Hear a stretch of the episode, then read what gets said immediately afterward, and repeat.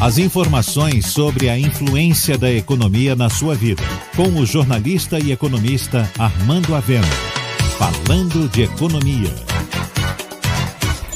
Meus amigos do trade turístico sempre reclamam quando eu digo que o turismo representa mais ou menos 4% do PIB da Bahia. Mas não havia dados oficiais que garantissem esse número. Esta semana, no entanto, a Superintendência de Estudos Econômicos e Sociais divulgou o cálculo oficial e afirmou que o turismo representa exatamente 4% do PIB baiano. Diferente do que se pensa, esse é um número expressivo, significando uma movimentação financeira anual de mais de 10 bilhões em 2017. Representar 4% do PIB baiano demonstra, pelo contrário, a importância do setor.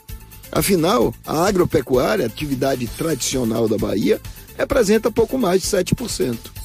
E o impacto do turismo é maior, em muitos casos, porque envolve várias atividades, como transporte, armazenagem, alojamento, alimentação, serviços de informação e comunicação, artes, cultura, esporte, recreação e muitas outras atividades.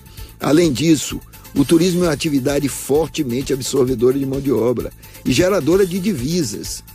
A zona turística mais importante, naturalmente, é a que está em torno da de Todos os Santos.